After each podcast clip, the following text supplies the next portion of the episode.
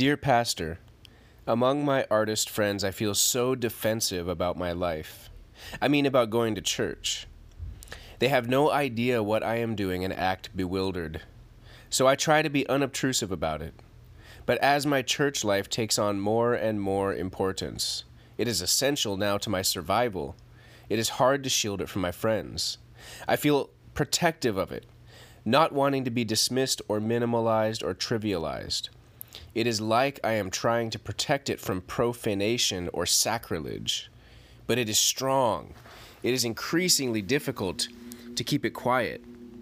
It is not as if I'm ashamed or embarrassed, I just don't want it belittled. A longtime secular friend and a superb artist just the other day was appalled.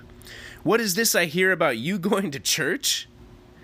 Another found out I was going on a three week mission trip to Haiti and was incredulous you, Judith, you going to Haiti with a church group? What has gotten into you? I don't feel strong enough to defend my actions. My friends would accept me far more readily if they found out that I was in some bizarre cult in, involving exotic and strange activities, like black magic or experimentations with levitation. But going to church is branded with a terrible ordinariness. But that is what endears it to me, both the church and the 12 step programs.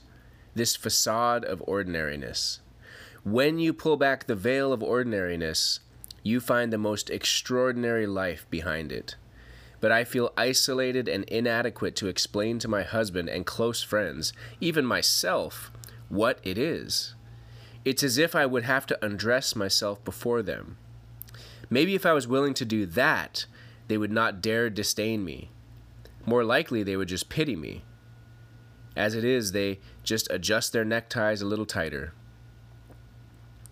I'm feeling raw and cold and vulnerable and something of a fool. I guess I don't feel too badly about being a fool within the context of the secular world.